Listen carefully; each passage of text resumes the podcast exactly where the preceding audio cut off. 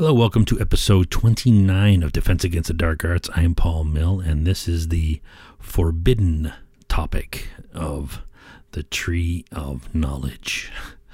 First off, why does our society not have a well-known, cogent source of first principles of science? A Bible of science. Maybe a lot of people have tried to write it, but there's not a universal. Here you go.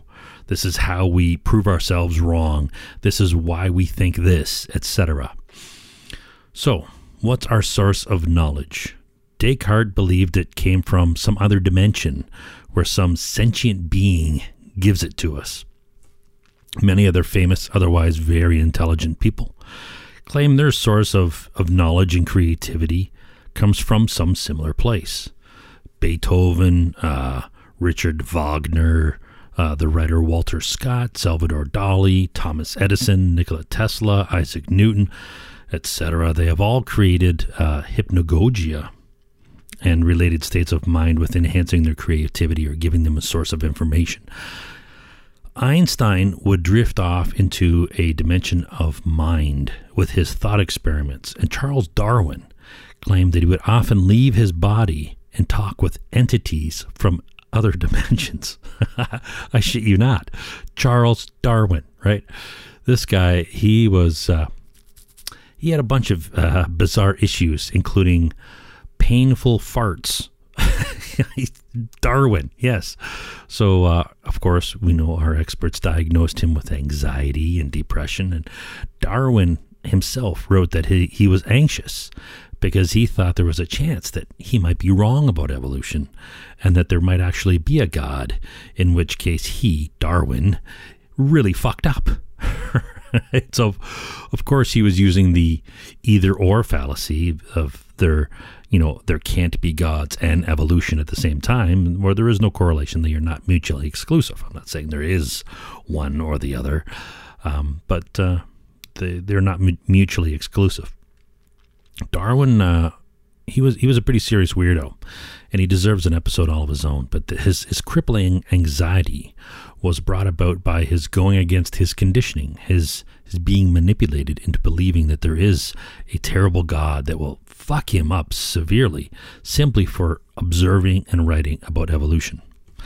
Now, does this terrible exhaust? Does this terrible God exist in this dimension of mind, where there may be sentient beings whispering crap to humans? Can we make an experiment to prove or disprove this, their existence? Hypnagogia is the state of consciousness between being asleep and awake, and we've all experienced this in one form or another. If you've done something for a long time, during the day, you might see images of it before you drift off to sleep. If you're, sailing out at sea, you might see visions of holding the lines and the sound of the waves hitting the hull just before you drift off. Or if you're working in a helicopter, you might see visions of the ground drifting under your feet and the sparkle of distant water catching the sunlight.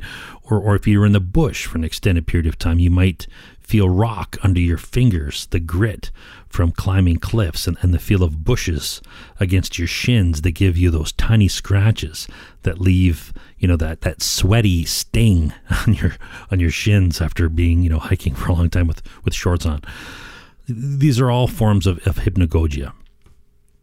This topic skirts very close to the taboo, the woo-woo, the forbidden subject, where we shun those who explore it for thinking differently, Apple's vacant propaganda and buzzwords notwithstanding. So I try to read what I'm told not to, and I listen to those who I'm told not to listen to, as manipulators tell people what not to read, who not to listen to, in order to keep their bullshit hidden. This is the number one, a very dominant tactic by manipulators to control your information, to not allow you to think the wrong thoughts, right? Because then you might see through their bullshit and lies, which is not what they want. So if it was a person who's, open, a normal person, they would say, hey man, read all the sources, get all the information you can. I could be wrong. But, manipulators generally don't go that route. Route, if you're American, route with an A, route. R-O-U-T-E There's no A, motherfuckers. Right? So there are enough notable claims made by many of our geniuses throughout the history that warrant this examination. So today I will explore this forbidden subject. My thoughts are, of course, supposition for the sake of argument. It's hypotheses, and ponderings, thought experiments, and what-ifs. So, could there be information reaching us from some other higher dimension, as Descartes and a lot of these other experts, geniuses of humanity have claimed, right? Can we come up with some experiment to prove or disprove it? Well, maybe. If it's a signal and we have receivers built in, we should be able to mimic those signals and detect those test signals, in our heads if we create them. If we can figure out a mechanism of transmission. But if it's on some other dimension beyond space-time, how could we generate them? Well, our brain, our brain's extra-dimensional antenna may be receive only. Why would we need to transmit to this dimension of mind? But then I guess if you think about it, we would need to transmit as well to put in queries, to contemplate, and then get, our thoughts about the things we want to think about. So our brain's antenna must therefore be both transmit and receive. Maybe it's a complex system, like there's some PKI or public key infrastructure, PKI. Maybe there's some kind of a complex algorithm, thing going on with public keys and private keys, higher dimensional blockchain of mind. Right? Maybe not. I might be like some kind of a savage thinking about how to gain access to the internet of the mind. Even if I have the tech, there may be passcodes and firewalls to prevent even experts from getting access. So this is where we may be standing. I don't know. But would God put a firewall to the tree of knowledge? Probably. Would natural selection put a firewall to some higher dimension of thought? Well, it's possible, but natural selection is bizarre and it's capable of things we still don't understand, and we may not forever. But without the feedback of experiment, I don't think I can explore proving it either way any further. So for the sake of argument, let's just assume. Let's presume it's there. There's some evidence. Maybe there's no evidence, so I guess we're assuming.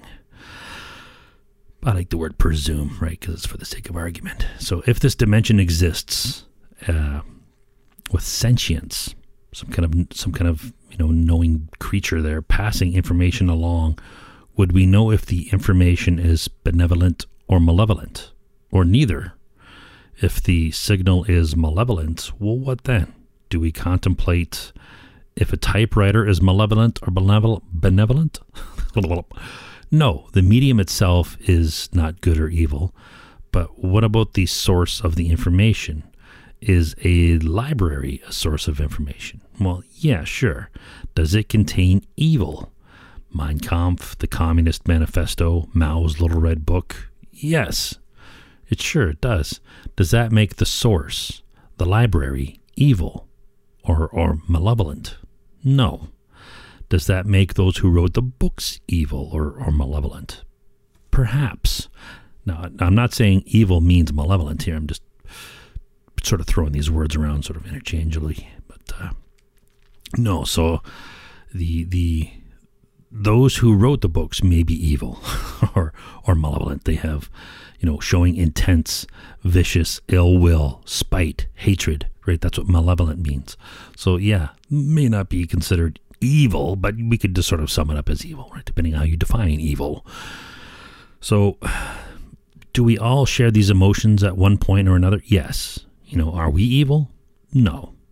Are the authors evil? Well, probably. In this case.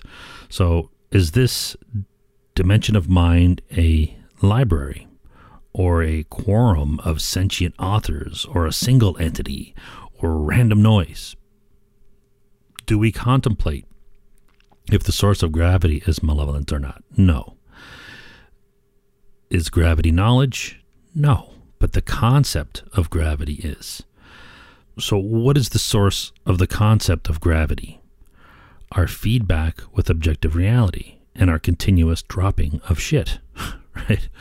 It's there whether we have the concept or understand it or not. Things will still fall towards the earth, towards larger masses. But the concept of Marxism is not there without the concept. Its evil requires a human mind to manifest it from the ether. Or, according to this model of dimension of mind, there is a source of that concept and the dimension of mind that projects itself onto some humans, but not all. Those insights and creative eurekas usually happen to a very few people, usually one or two. Why would that happen if this dimension of mind was accessible to all? Perhaps there are only a few at a time who have developed the schemata to understand the idea when it is presented to us. Humans have been contemplating this crap for thousands of years, maybe more. Carl Jung wrote about higher dimension messaging from what he called a collective unconscious. It seems to be a pretty important subject where knowledge comes from. Why does our society mostly ignore it and just, conduct mundane life without questioning? If it is that important, how come it has not been incorporated into our daily lives? Or maybe it has. And, us stupid humans just keep fucking things up, right? Misunderstanding it and turning it into a dogmatic religion of bullshit. Or is this thinking about the source of thought a mental anomaly that has affected humans for thousands of years?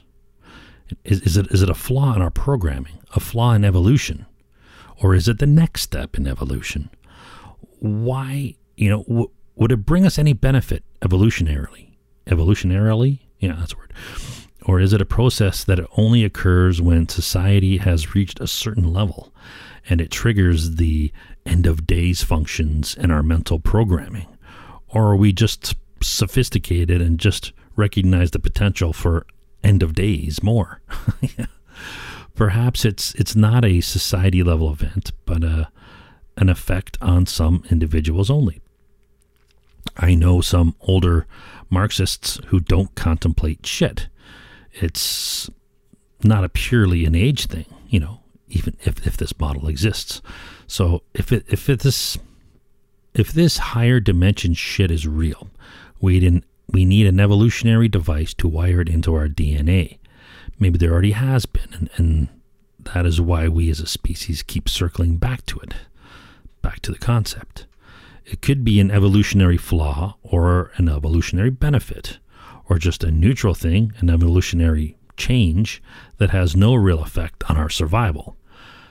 Maybe this part of our mind has not yet fully developed evolutionarily. Is there such a thing as being fully developed in evolution? Well, yes, functioning wings, functioning legs, functioning eyes, they are sufficient to do their job, so they are fully developed for their task. But they were obviously at one point in transition and insufficient, but superior to their competitors. So I guess sufficient is subjective. An eye need not focus sharply if it can detect better than its competitors. Sufficient, but there is always room for improvement. Based on what criteria? Competition. Anyone who has written things down knows ideas can happen in an immediate, mostly formed packet of thought. And it can sometimes be a challenge to write them down before the next packet of thought manifests and overwrites the penultimate packet. So this model of the dimension of mind, if it's true, concepts are spit out at us in packets. So of course, we have memory, but new ideas can be like dreams and vaporize before we have a chance to grab on and digest them for a while, to fully absorb them enough to remember them. So even really good ideas can disappear really quick. Thoughts are fleeting. From an evolutionary perspective, why would thoughts be fleeting? or even a religious one. Why would they be fleeting? While thinking, we often distract ourselves with new ideas. But if new ideas come from this other dimension, and we don't know if the source is malevolent or benevolent or neither, or many sources that are varied, perhaps it's just a storm of ideas that we can tap into. There's something exciting about storms. It makes one crave to be out on the open sea, taming the deadly wind and waves in a crappy little boat and some canvas, spilling, beer on our beards and yelling at the gods in disgust at their weakness. It's like, rah. By taming nature, I don't mean taming the storm itself, but controlling our experience in it. Like how surfing is not controlling the wave, it's controlling yourself on the wave. We have an instinct to tame nature, and it's exciting. Taming nature and surviving, or perhaps even, having a laugh on our way out, knowing we're going to die sometime anyway. Might as well be an exciting death as opposed to groveling under the control of some Marxist shitbags. Does this instinct, these thoughts of taming nature, come from this taboo place, this dimension of mind that our elders spoke about? Surviving is exciting, and this is precisely what contemporary Marxists hate. They push nihilism, which manipulates targets into not recognizing that which makes life exciting. Nihilism, it denies people their true full humanity. It makes them passive cowards. The excitement of life would not be present unless we're mortal and embrace our purpose, which is to live free. Live free or die, right? What is that? New Hampshire. Those guys are awesome. The same can be said about, religious zealots who deny our mortality and destroy our minds. Perhaps this is why we evolve to be short-lived, because we tend to lose the excitement of life when we get old and therefore die off to make room for those who deserve to be living, those who still enjoy life and want to be free. Marxism and its requisite authoritarianism is evil. Perhaps it comes from a place where grumpy assholes lost their zeal for life and resent seeing others free and happy. Regardless, focusing your energy on control of others means you are not focusing your energy on control over yourself. I guess that's Jordan Peterson's point about cleaning up your own personal mess before you start telling others how to live and what to think. In this model of higher dimension of mind that spawns thought, Marxism and totalitarianism are thoughts, and therefore spawn from this place. And if there is a sentience passing the thoughts on to us, since Marxism is clearly evil, then the sentience that is there is indeed malevolent. Clearly, not all thoughts are evil, so if there is a sentience there, it or they are not all or always evil, unless it's some other type of way of thinking, like some Nietzschean, if that's a word, like how Friedrich Nietzsche wrote about good and evil, that there is none, that this is just a natural selection of random thoughts and concepts that are not intrinsically good or evil, regardless of how we try to categorize them. Like the spider is not intrinsically evil for eating the fly, it's just surviving, same as the bird is not evil for eating the spider, it is just surviving. If it were evil, then life and natural selection is evil, but clearly it is not, or at least not entirely. So, threats to our existence, that mortality is what makes life exciting. There are obviously limits to what is exciting. It might be exciting for the fly to strafe the spider, but if it gets caught in the web, that excitement may turn into horror, agony, and death for the fly, but in an enjoyable and tasty meal and health for the spider. Maybe it's not horror and agony for the fly. Maybe the fly's like, "Fuck you, spider, you piece of shit. I hope I give you just indigestion, asshole." Then lights out. So frame of mind is very important. Nevertheless, if we are the fly and Marxism is the spider. It just takes a change in our frame of mind to become the bird. And Marxism will always be the spider because it is just an idea. It does not have a life of its own.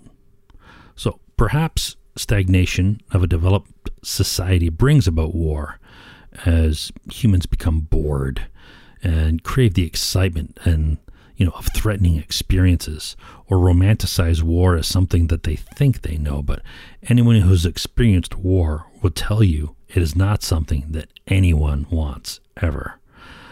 My father was a child of war, and he carried that burden with him until his dying day. It defined a major part of his personality that he could not walk away from, no matter how hard he tried. After the war, both of my grandfathers moved to rural wooded areas in Canada, far from the masses of humans, because they saw what humans were capable of during war. The naive idiots who romanticize Marxism and suffering have no clue what they are doing. If they thought critically, they would know better. Again, I want to stress that critical thought is not the same as critical theory. Critical thought is truth-seeking. Critical theory is bigoted stereotype for the purpose of division and hate, and a precursor for overthrow, violence, and war. Perhaps evolution is trying to thin us out until we hit the critical mass of critical thinkers. Is evolution sentient if it's doing this, right? Probably not, though there are really bizarre things in this world that make one think that it is.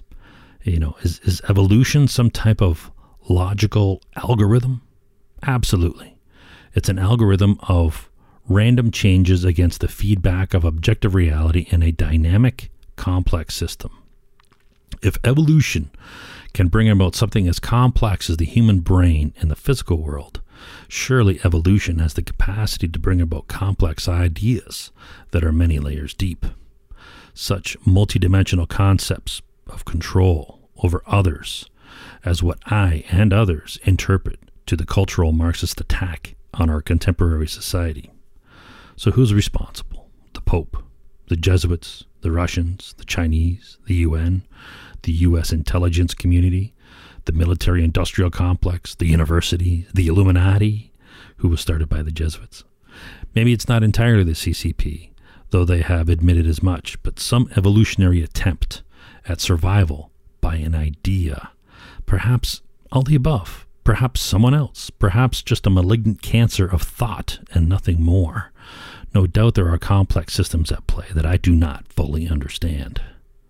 It's funny how crazy this stuff sounds when you think about it, but it's, so is light, magnetism, charge, mass, gravity, life, evolution, photosynthesis. It's all really bizarre, man. But just because things can happen doesn't mean that they do. Although the quantum physics crowd would argue that they do as a probability wave function, which is more unbelievable than some dimension of mind. But what's believable is irrelevant to objective reality. Reality is not affected by what some mammal believes or not. Or is there a circumstance where it does? Maybe. Politics, advertising, news media, and other forms of manipulation believe the mantra that perception is reality, which we know, like magic, is bullshit. They just mean that they can deceive and manipulate people to act as if a lie is the truth, and the target will act accordingly until the truth is exposed, in which case the perpetrators of that lie will be lined up against the wall and shot, or should be. Even the useful idiots. In this model, where thoughts and concepts come from some dimension of mind, would this collective consciousness only include humans from this planet? From when? If it's a higher dimension, would it be above time and place? So it could be from all time and places. Could it be from another universe? No. Why? The definition of universe is everything. So if it exists, it's in our universe. Same would go with gods. If they exist, they exist in our universe. All planes, all dimensions. It appears our elders, or geniuses who have gathered information from this place, do find truths, but they also tend to spin out into falsity and paralogism. Why? Do they lose contact? Do they lose the nexus? Or there is no nexus, and the model, the whole concept, is bullshit, despite coming from humanity's greatest minds. Constant re-examination will allow us to backtrack to the last known version of the truth, and then recommence learning from that point. That's the idea of science, not to stop the spin-outs of thought, but to recognize them and correct the course.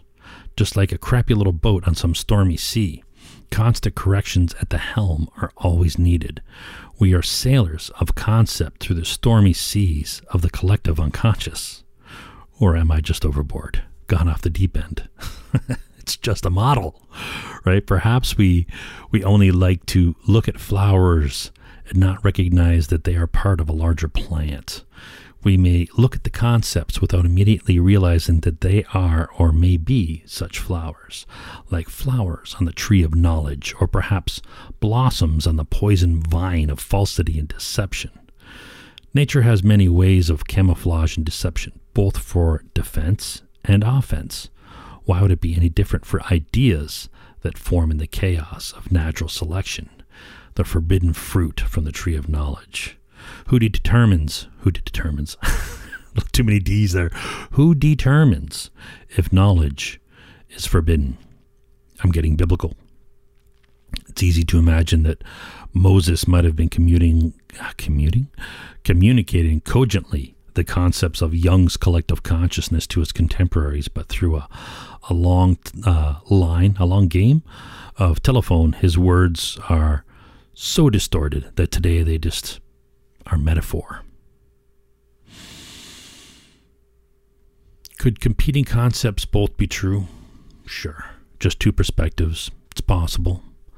In this model of mind, when we think, there are many distractions from the material world, but there are also distractions from the realm of thought. Are distractions from the realm of thought intentional distractions by some entity, or like branches in a forest? They just get in our way, and we can choose to pay attention to this distraction and examine the concept, or move along like monkeys through the tree of knowledge to our targeted fruit. But who else lives in this tree?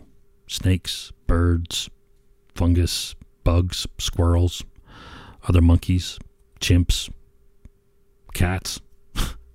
Could the tree of life itself be sentient? Or the mycelium? Mycelium kind of look like dendrites on neurons, but then so do trees and their roots. And the physical resemblance to something does not imply that they are alike in any way. So, seeing how brutal evolution is to life, why would it be any different to concepts and thoughts? Great, majestic ideas may be extinguished at random, just like the dinosaurs. Does space-time, or what's beyond, have consciousness? Or is it what?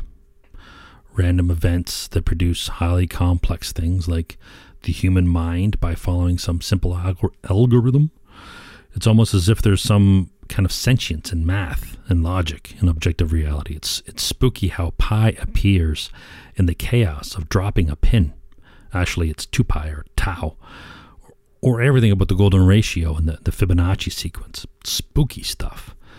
Is there sentience in this dimension of mind beyond ours?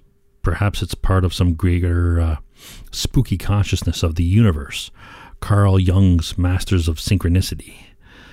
If the model is a dimension of mind, and we think, then part of us must exist in this higher dimension. Perhaps this is where our consciousness or parts of it exist, in this dimension of mind. So, according to some big brains from human history, this dimension of thought contains truths that we do not yet know. Or is this process of creating thoughts an algorithm in our mind, or algorithms, patterns of inference that give us ideas that, if we are critical thinkers, we can test against the objective the objective reality, the objectivity of reality, you know what I mean. What we do with these thoughts can lead to other thoughts, schemata built on top of schema. So just coming up with a thought and then believing it like some Marxist idiot is the lowest level of reason. I'm using the word reason liberally here. Coming up with a thought and then holding it against objective reality, actively trying to find flaws, and then refining it into iterations is critical thinking. But with this model of some higher dimension as the source of thoughts, where they are like fruits only to be picked, implies that one only need to think like some ancient philosopher to be able to find and deduce new truths, which sounds crazy, but that's what Einstein did, though he prepped his schemata to the point where he saw further because he stood on the shoulders of giants. I think it was actually Isaac Newton that said that. Yeah, that was the giant thing was Newton. Regardless, Einstein did the same thing. He stood on the shoulders of Minkowski, Michelson-Morley, Maxwell, Oliver Heaviside, and the rest.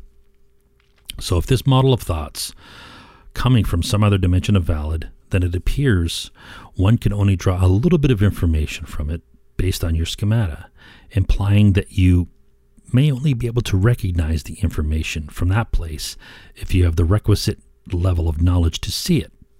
Or maybe you are synthesizing the information in your head using some algorithms that are running in the background of our minds, you know, in your personal subjective mind.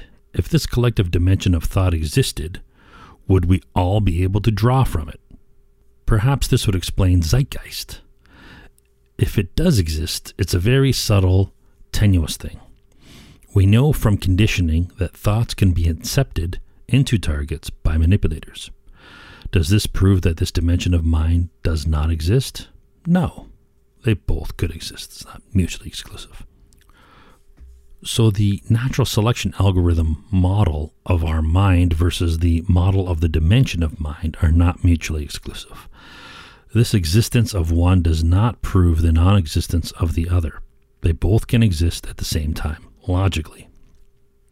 How can we disprove this model of the dimension of mind, this tree of knowledge, or the other one, the algorithm? Descartes dropped the ball on this one, and he's a lot smarter than I am. Regardless, the source of thought is not itself a spring of truth, as many thoughts are clearly not the truth, unless it is a source of truth. But our minds are also a source of thoughts which may or may not be true. Or maybe it's a source of falsity, and our minds are the source of truth. Once we go down this road of there being two sources of thought, there is no reason to speculate that there may be another source or other sources outside of our minds alone. Occam's razor. So it's more plausible that thought just originates from our minds than a whole other dimension.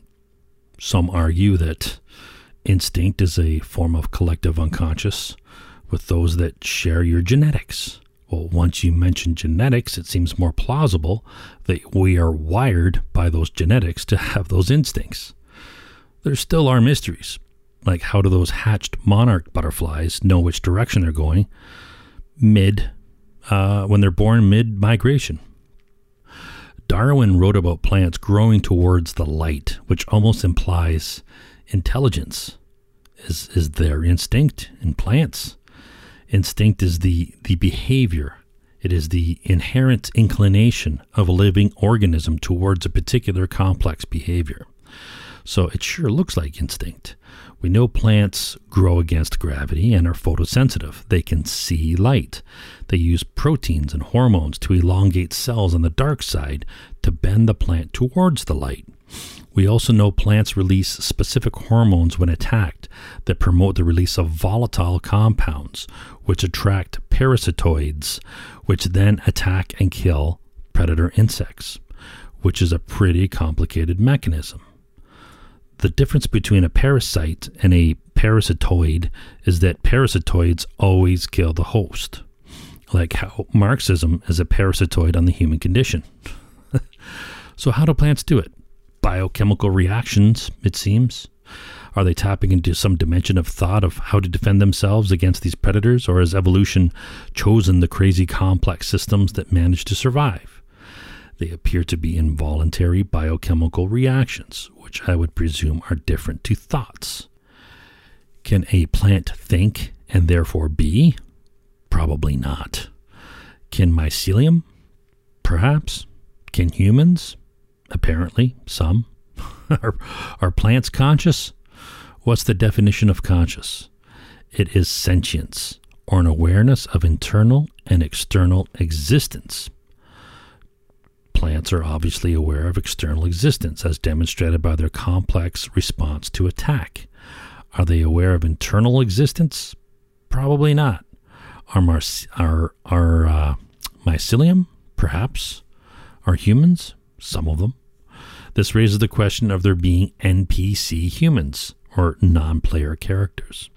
They only appear to be sentient.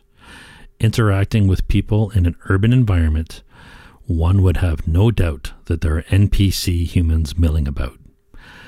How could we prove or disprove this? We need a test for sentience. The artificial intelligence crowd is working on it. Some Turing test that will actually work. It would be great to test humans once they get one working. And then thin the herd or keep them as Oompa Loompas. So what is proof of consciousness? Able to communicate that you can think is not proof, because that's all we would need to do to pass the Turing test. I wonder if we could program philosophical AI that can compare its random thoughts against objective reality, discard the bad, keep the good, and then iterate. It potentially could blow our minds in minutes. Thousands of flops a second, right? Millions of flops. Or a quantum computer. Could it do that in one iteration, since it's doing all paths at one time? If you ask the right question, perhaps. No dimension of mind is necessary. Or is the quantum the mind, the dimension of mind? You know, the probability of thought until the function collapses into an idea. You know, you'd think we'd be a lot smarter if that was the case. But what method or algorithm would be programmed into the AI? I guess it doesn't really matter, so long as it compares its ideas against proven logic and objective reality and keeps coming up with new, random, different thoughts, not keep testing the same ones over and over again, because it's insane, right? It could have, vast thought experiments, but it would still need the feedback from objective reality to temper its wild guesses. Descartes wrote about how concerned he was that, to publicly discuss his methods of thought, as he thought it might sound crazy, because people generally do not discuss such things openly. Darwin went insane with anxiety, not because of what the public thought, about his heresy of evolution, but because he thought he might be wrong, and his God, if it exists, would be a vengeful one. Right? So today it's still the same. To discuss consciousness is woo-woo. While we, all have it, NPCs notwithstanding, we don't know what it is or even how to test for it. So how can we hope to know where thoughts and concepts come from until we first pin down consciousness? How can we pin down consciousness if no one is looking into it? Of course, there are some CIA types who are probing for malevolent reasons. Speculations are fun and should be encouraged by critical thinkers as a source for hypotheses. When we think about our own consciousness, it's evident that we are not always the same level of awareness of what's going on around us. We don't have the same level of unagi.